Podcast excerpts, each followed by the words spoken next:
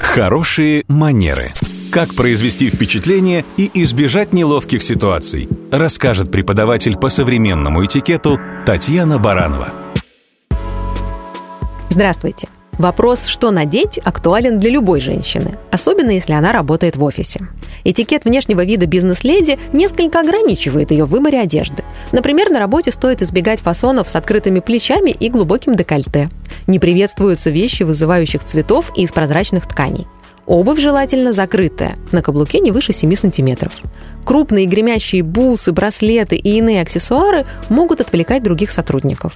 Яркий длинный маникюр тоже не всегда уместен, как и смелые эксперименты с макияжем и прической. Пирсинг и татуировки также могут не обрадовать работодателя. Интересно, что если в компании есть внутренние корпоративные правила касательно дресс-кода, то сотрудникам нужно придерживаться именно их. Классический же образ деловой женщины складывается, как правило, из костюма с брюками или юбкой. Но нюансов очень много. Стоит их один раз узнать, чтобы всегда соблюдать. Следование подобным правилам и уважение к остальным членам коллектива – это и есть хорошие манеры.